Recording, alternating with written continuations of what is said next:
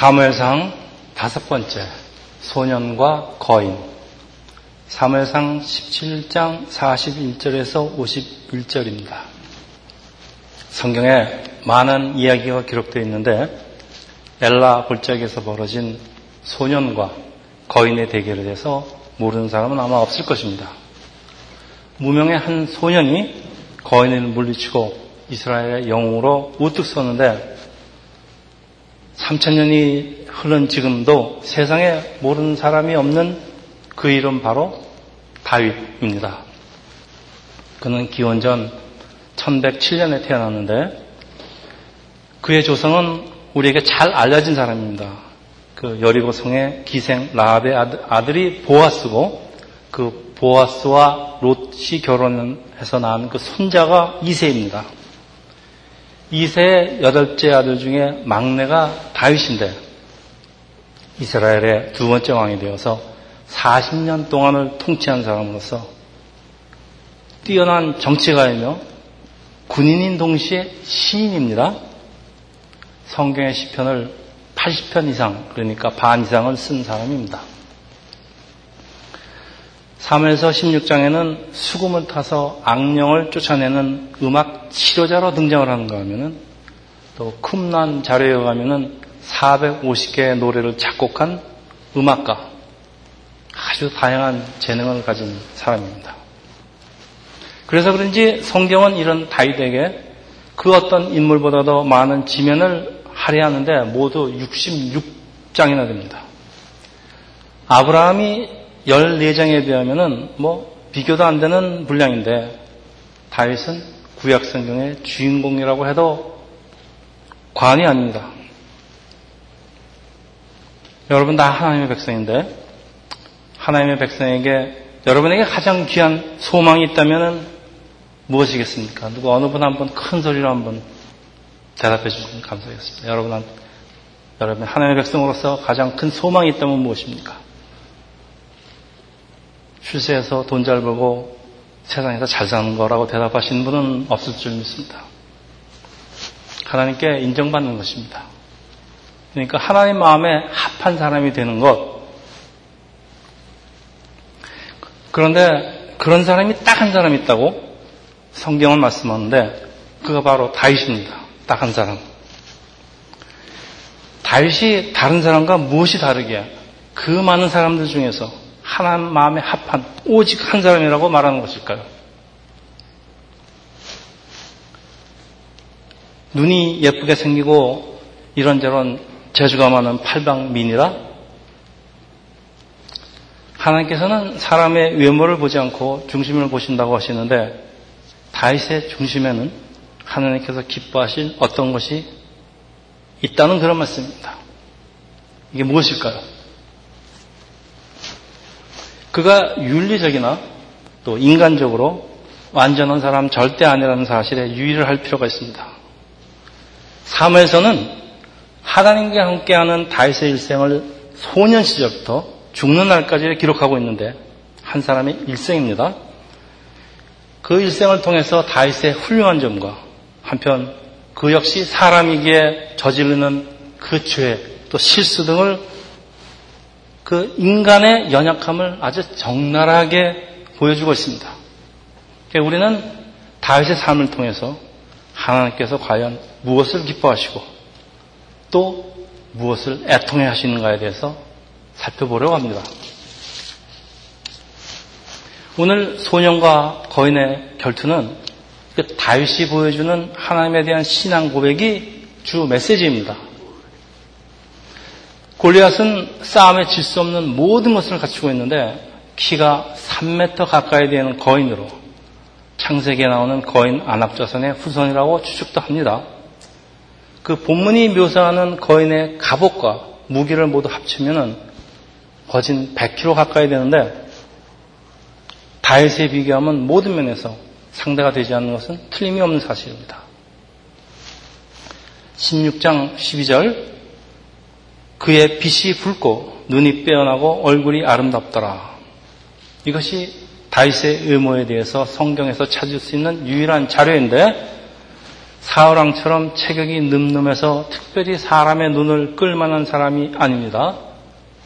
눈이 아름답고 소녀처럼 예쁘고 러디 그러니까 혈색이 불그름하고 그러니까 건강한 평범한 체구의 소년 대부분의 영어 번역은 youth라고 번역을 하는 10대에 아주 예쁘장하게 생긴 소년 같습니다.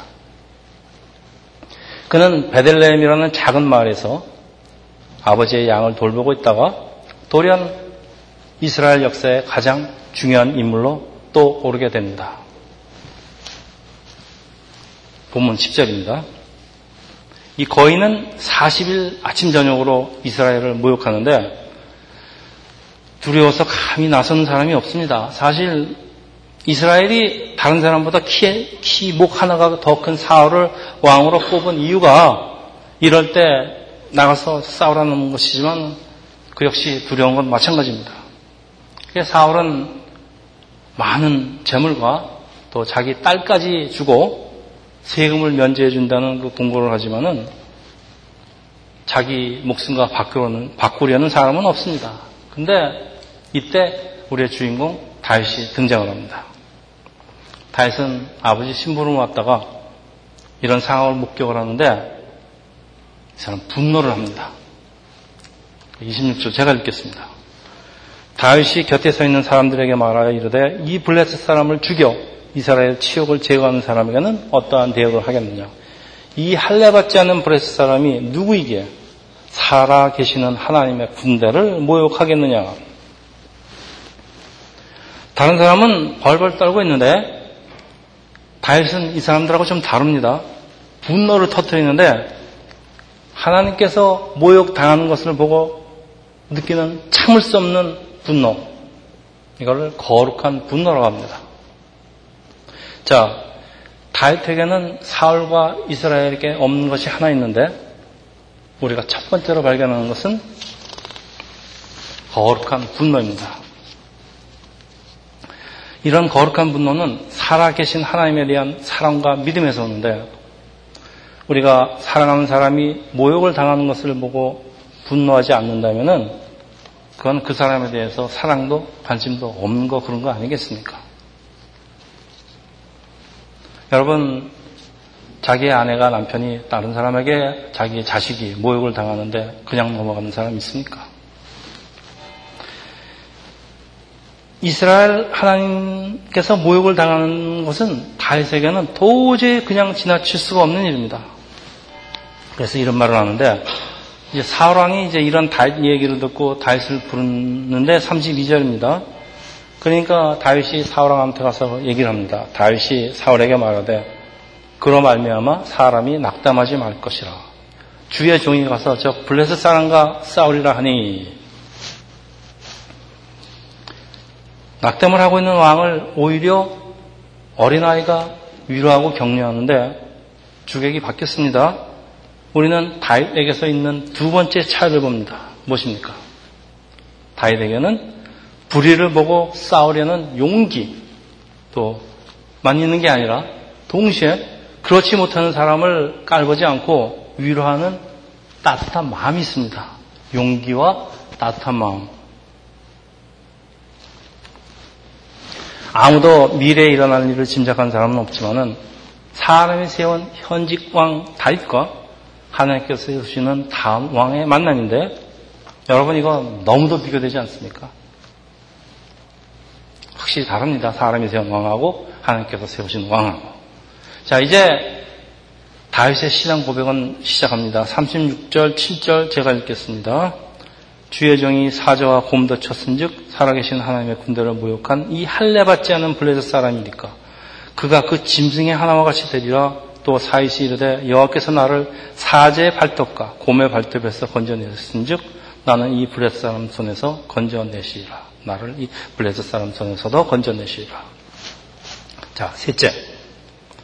다윗에게는 그 자신의 체험 신앙을 바탕으로 하는 구원에 대한 확신이 있습니다. 다윗은 목동이라는 일상의 삶에서 항상 그 자기와 함께 하시는 하나님을 늘 체험하고 사는데 그러니까 다윗의 눈에는 이 3m의 거인이 보이는 게 아니라 자신과 함께하는 그리고 능력을 주신 하나님만 보이는 것입니다. 우리의 일상의 삶 속에서 크고 작은 문제들을 주님께 맡기면서 그 인도하심을 우리가 체험을 할 때 사실 세상, 세상에 대한 두려움은 없어지고 우리가 나가서 싸울 담력을 얻게 되는 것. 이거 꼭 마음에 두시기 바랍니다. 이렇게 체험 신앙이 중요한 것입니다. 40절 제가 읽습니다. 손에 막대기를 가지고 시내에서 매끄러운 돌 다섯을 골라서 주머니에 넣고 손에 물매를 가지고 블레스 사람에게 나아가리라. 43절 블레스 사람이 다에게 이르되 네가 나를 개로 여기고 막대기를 가지고 내게 나왔느냐고 그의 신들의 이름으로 다윗을 저주하고 지난 시간에 살펴봤죠. 사람의 겉모습만 보고 사람을 판단하는 실수 이 사람도 보았는데 이 거인의 눈에는 예쁘게 생긴 소년과 막대기만 보이지만은 이것은 소년의 진면목이 아닙니다. 소년의 그 외면의 모습이고 또 소년이 가진 무기는 막대기가 아니고 물매입니다. 사사기 20장 16절을 보면요. 베냐민 지파에는 왼손으로 돌팔매질하는 군인이 700명이나 있었는데 이 사람들은 먼 발치에서 물매로 돌을 던져서 머리카락을 맞출 수 있다고 합니다. 그러니까 이런 물매가 능숙한 자의 손에 쥐어지면 아주 무시무시한 무기로 변하지만은 이 거인은 거인의 눈에는 그거 보이지 않고 개를 쫓는 막대만 보이는데 왜 그럴까요? 자기가 개라? 사실 소녀는 그럴 개나 자기가 늘 싸우던 짐승 정도로밖에 여기지 않고 있습니다. 이제부터는 다윗의 말은 그 믿음에 대한 가장 그 기념비적인 구약의 선언문으로 간주된다고 하는데 여호와 하나님께 대한 그 온전한 신앙 고백으로서 아마도 사람이 할 수 있는 신앙 고백 중에 최고 최고의 것입니다. 그래서 우리 이거는 같이 읽겠습니다. 45절에서 47절까지 우리 같이 읽겠습니다. 45절에서 7절. 다시 블레스 사람에게 이르되 너는 칼과 단창 단창으로 내게 나오거니와 나는 망군의 여호와 이름 곧 내가 모욕하는 이스라엘 군대 하나님의 이름으로 내게 나아가노라. 오늘 여호와께서 너를 내 손에 넘기시리니 내가 너를 쳐서 내 목을 베고 블레셋 군대 시체를 오늘 공중의 새와 땅의 들짐승에게 주어 온 땅으로 이스라엘의 하나님이 계신 줄을 알게 하겠고 망군의 여호와의 이름으로 저는 이 구절을 읽으면 읽을 때마다 아주 속이 다 후련해집니다. 예수님도 이런 믿음을 보시고 이스라엘 중 아무도 이만한 믿음을 보지 못했다라고 그 백부장의 믿음에 감탄하지만은 이 조금 전에 36절의 신앙 고백은 다윗의 그 체험 신앙을 근거로 한 그 간증이라면은 지금은 그런 체험 신앙을 바탕으로 한 아주 담대한 그 말씀의 선포입니다. 자기의 체험 신앙을 가지고 앞으로 전진하는 그런 그런 아주 그런 신앙입니다. 자, 네 번째. 생명을 위협하는 칼과 창 앞에서도 다윗은 담대히 자기의 신앙을 외치는 그 용기가 있는데 당시의 이스라엘은 물론 지금도 쉽게 볼 수 없는 것입니다. 자, 하나님께서는 이런 소년의 담대한 신앙 고백을 듣고 얼마나 마음이 시원하고 기쁘셨겠습니까? 제가 시원합니다. 이런 사람이 하나님 마음에 합하지 않으면 누가 합할 수 있겠습니까? 우리도 세상 살면서 이런 신앙 고백 늘 하고 살아야 하지 않겠습니까? 자, 오늘의 이야기의 크라이막스입니다. 48절 9절 이건 제가 읽겠습니다.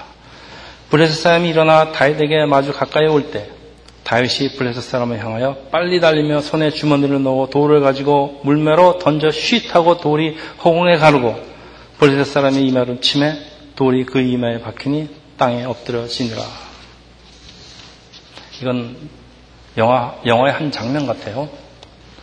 이 세상 사람들 이 구절을 가지고 말이 많습니다. 이거 허황된 얘기다. 또 혹은 믿는 사람들은 다윗의 불타는 신앙으로 생각도 없이 달려드는 그 무모한 사람이라는 정도로 알고 있지만은 이거 잘 읽어보면 그렇지 않습니다. 여러분 우리가 다윗에 대해서 더 배우겠지만은 다윗은 냉철하게 사물을 판단하고 그 사려 깊은 사람입니다. 오늘 전투에서도 비록 소년이지만 이런 자질을 잘 보여줍니다.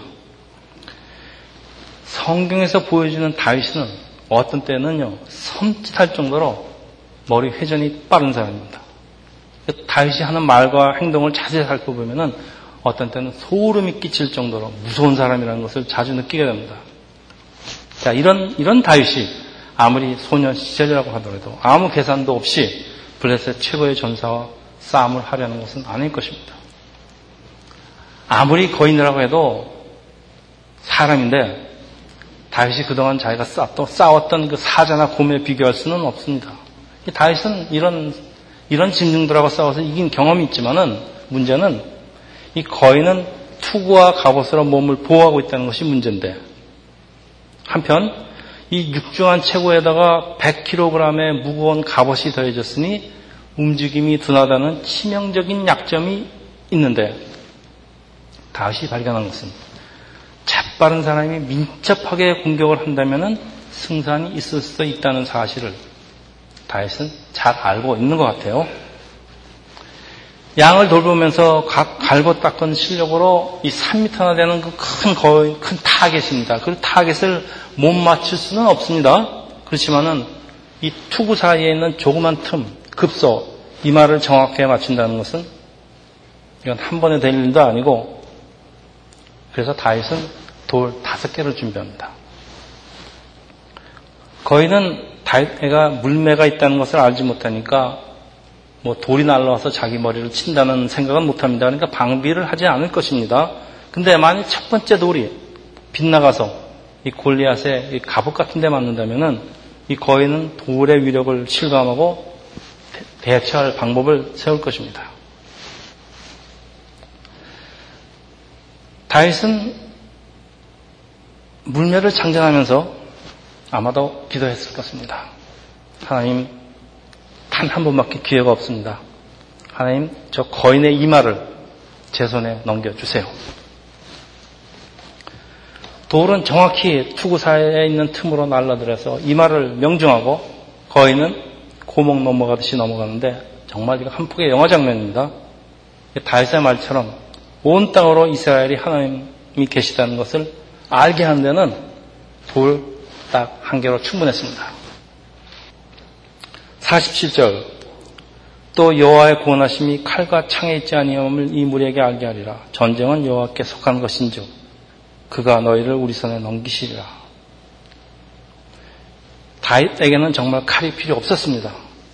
거인은 칼 한 번 휘둘러 보지 못하고 오히려 그 칼로 자기 머리가 잘리게 되는데 온 땅에 하나님의 영광을 드러내고 블레셋 사람들은 도망을 하고 여호와 하나님은 전 진정 이스라엘의 구원자임을 확인하는 순간입니다. 그리고 무명의 소년 다윗은 이 순간부터 한갓 평범한 목동에서 이스라엘의 최고의 용사로 탈법하는 순간 사실 이때 이미 이스라엘 사람들의 마음에는 다윗이 왕이 된 것입니다. 나중에 우리 다음 장을 보면은 다윗은 만만히요, 사울은 천천히요 그런 노래가 나옵니다. 자, 우리가 발견할 수 있는 다섯 번째. 다윗에게는 무모한 신앙이 아니라 하나님의 말씀을 올바로 깨닫고 삶에 적응하는 지혜가 있는데 오늘 본문만 하더라도 다윗에게는 정말 하나님께서 기뻐하실 많은 그 좋은 것들이 있는 것을 알게 됩니다. 부럽습니다. 자, 소년이 거인과의 결투에서 승리한 사실은 믿는 사람들은 물론 세상 사람들에게도 많은 용기와 희망을 주는 거 사실입니다. 그래서 뭐 선거, 운동시합, 기업 간의 경쟁, 우리는 비록 소년처럼 작지만은 우리도 잘하면 거인에 물질 수 있다라고 세상의 싸움에도 적용을 하려고 합니다. 여러분 인터넷에 한번 들어가 보세요. 믿는 사람들 글은 별로 없고요. 세상 사람들 이야기로 아주 꽉 차 있습니다. 근데 세상 사람들 무엇을 믿고 이러는지 몰라도 이 모든 역사의 뒤에는 하나님이 계신데 그 하나님이라는 복의 근원이 없는 세상 사람들이 도대체 뭘 믿고 막연히 좋은 결과만 기대하면서 일을 벌리는 거 참 많은 문제가 있을 것입니다. 그리고 비록 믿는 사람들도 모든 전쟁은 여호와께 속한 것이기에 하나님께 함께 하시면은 이길 수 없는 싸움도 승리할 수 있다. 다시 말해서 앞뒤 가리지 말고 믿음으로 무엇인지 할 수 있다. 그런 blind faith, 맹목적인 신앙의 그런 이야기가 오늘 이야기는 그런 이야기가 아닙니다. 불가능에 담대하게 도전을 하는 것은 좋지만은 특히 사람이 죽고 사는 전쟁이나 또 우리 영이 죽고 사는 영적인 전투에서 준비와 훈련이 되지 않는 사람이 단순한 그 믿음의 열정만을 가지고 싸움터로 나가고 또 파송하고 내보내는 것은 올바른 믿음의 자세는 아닐 거라고 생각합니다. 신앙생활은 뜨거운 마음과 차가운 머리, 그러니까 뜨거운 감성과 차가운 이성이 다 동원되어야 하는 것이 이것이 신앙생활의 올바른 신앙생활이라고 생각합니다. 오늘의 전투는 이 다윗의 블라인드 페이스를 가진 무모한 전투가 아니라 다윗이 물며 던지는 실력과 하나님이 하나님을 온전하게 의지하려는 담대한 믿음 합쳐서 이루어진 결과입니다. 다윗에게는 사자나 공 같은 무서운 짐승을 하나님의 도움으로 이긴 그 체험, 그 체험 신앙을 바탕으로 해서 거기다가 그동안 갈고 닦은 물매 던지는 실력에다가 하나님께서 나와 함께 하신다는 그 믿음의 결과, 이 모든 것이 합쳐진 결과입니다. 그 민첩하게 물매 던지는 기술은 다윗이 목동으로서 단련해서 얻은 것이지만은 사실은 오늘의 전투를 위해서 하나님께서 오래전에 다윗을 택하시고 양을 치는 과정을 통해서 믿음의 용사 그리고 뛰어난 용사로 영과 육을 같이 훈련시킨 것을 우리가 알게 됩니다. 믿음만 있으면 아무나 물매 던져도 마치 마술처럼 거인이 죽어 넘어지는 것 아니라는 말씀입니다. 하나님의 뜻이 이루어지기 위해서는 이에 상응하는 준비와 훈련이 반드시 필요한 것입니다. 문제는 우리가 훈련받는 게 쉽지 않습니다. 고통스럽습니다.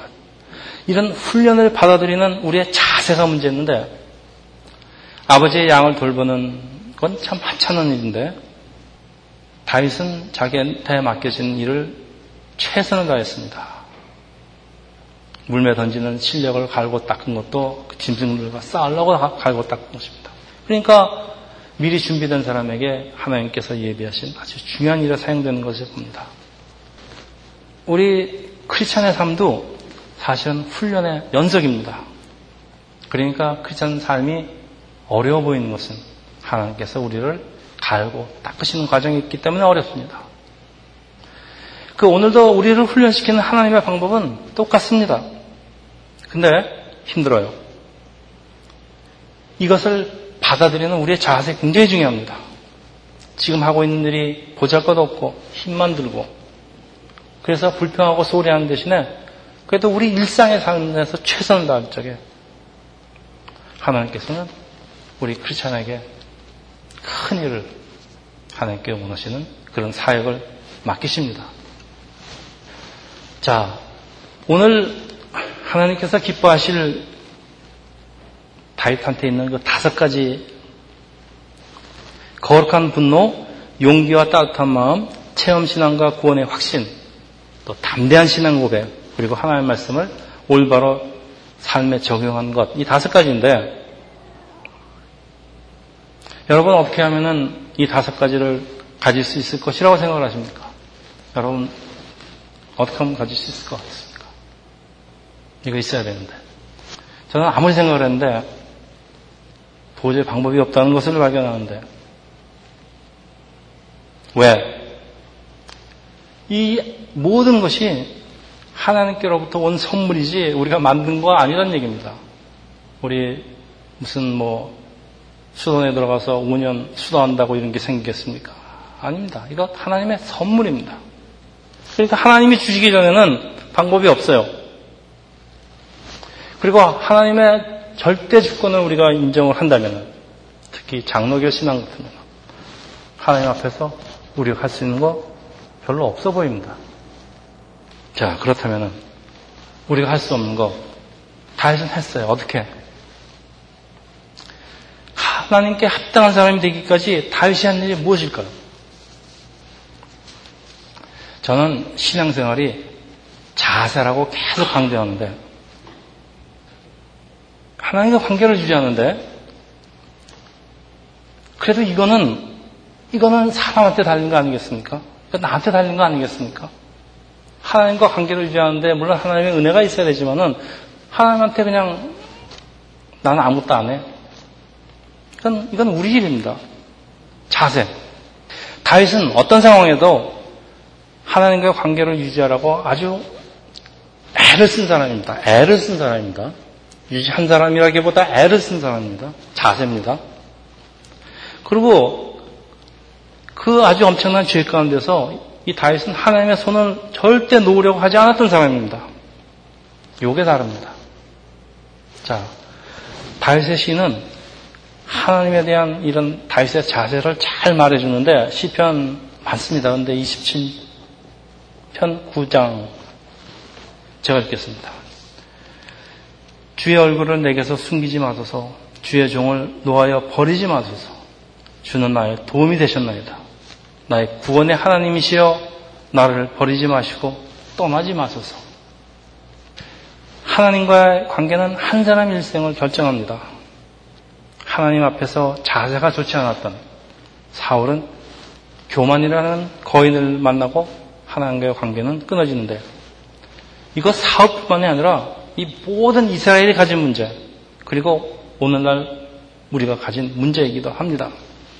세상에 하나님의 마음에 합한 사람이 이렇게 없는 이유가 한 사람밖에 없는 이유가 아담의 범죄 이후 하나님과 사람과의 관계는 끊어지기 때문에 다시 말하자면 하나님 마음에 합한 사람이 되는 조건을 만족하기 위해서 사람이 할 수 있는 일은 거의 없다는 말씀입니다.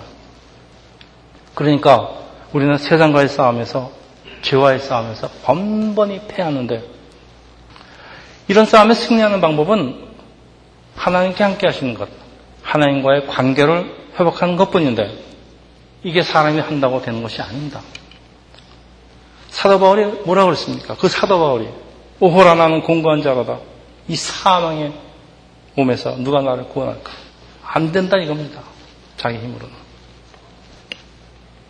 안 된다.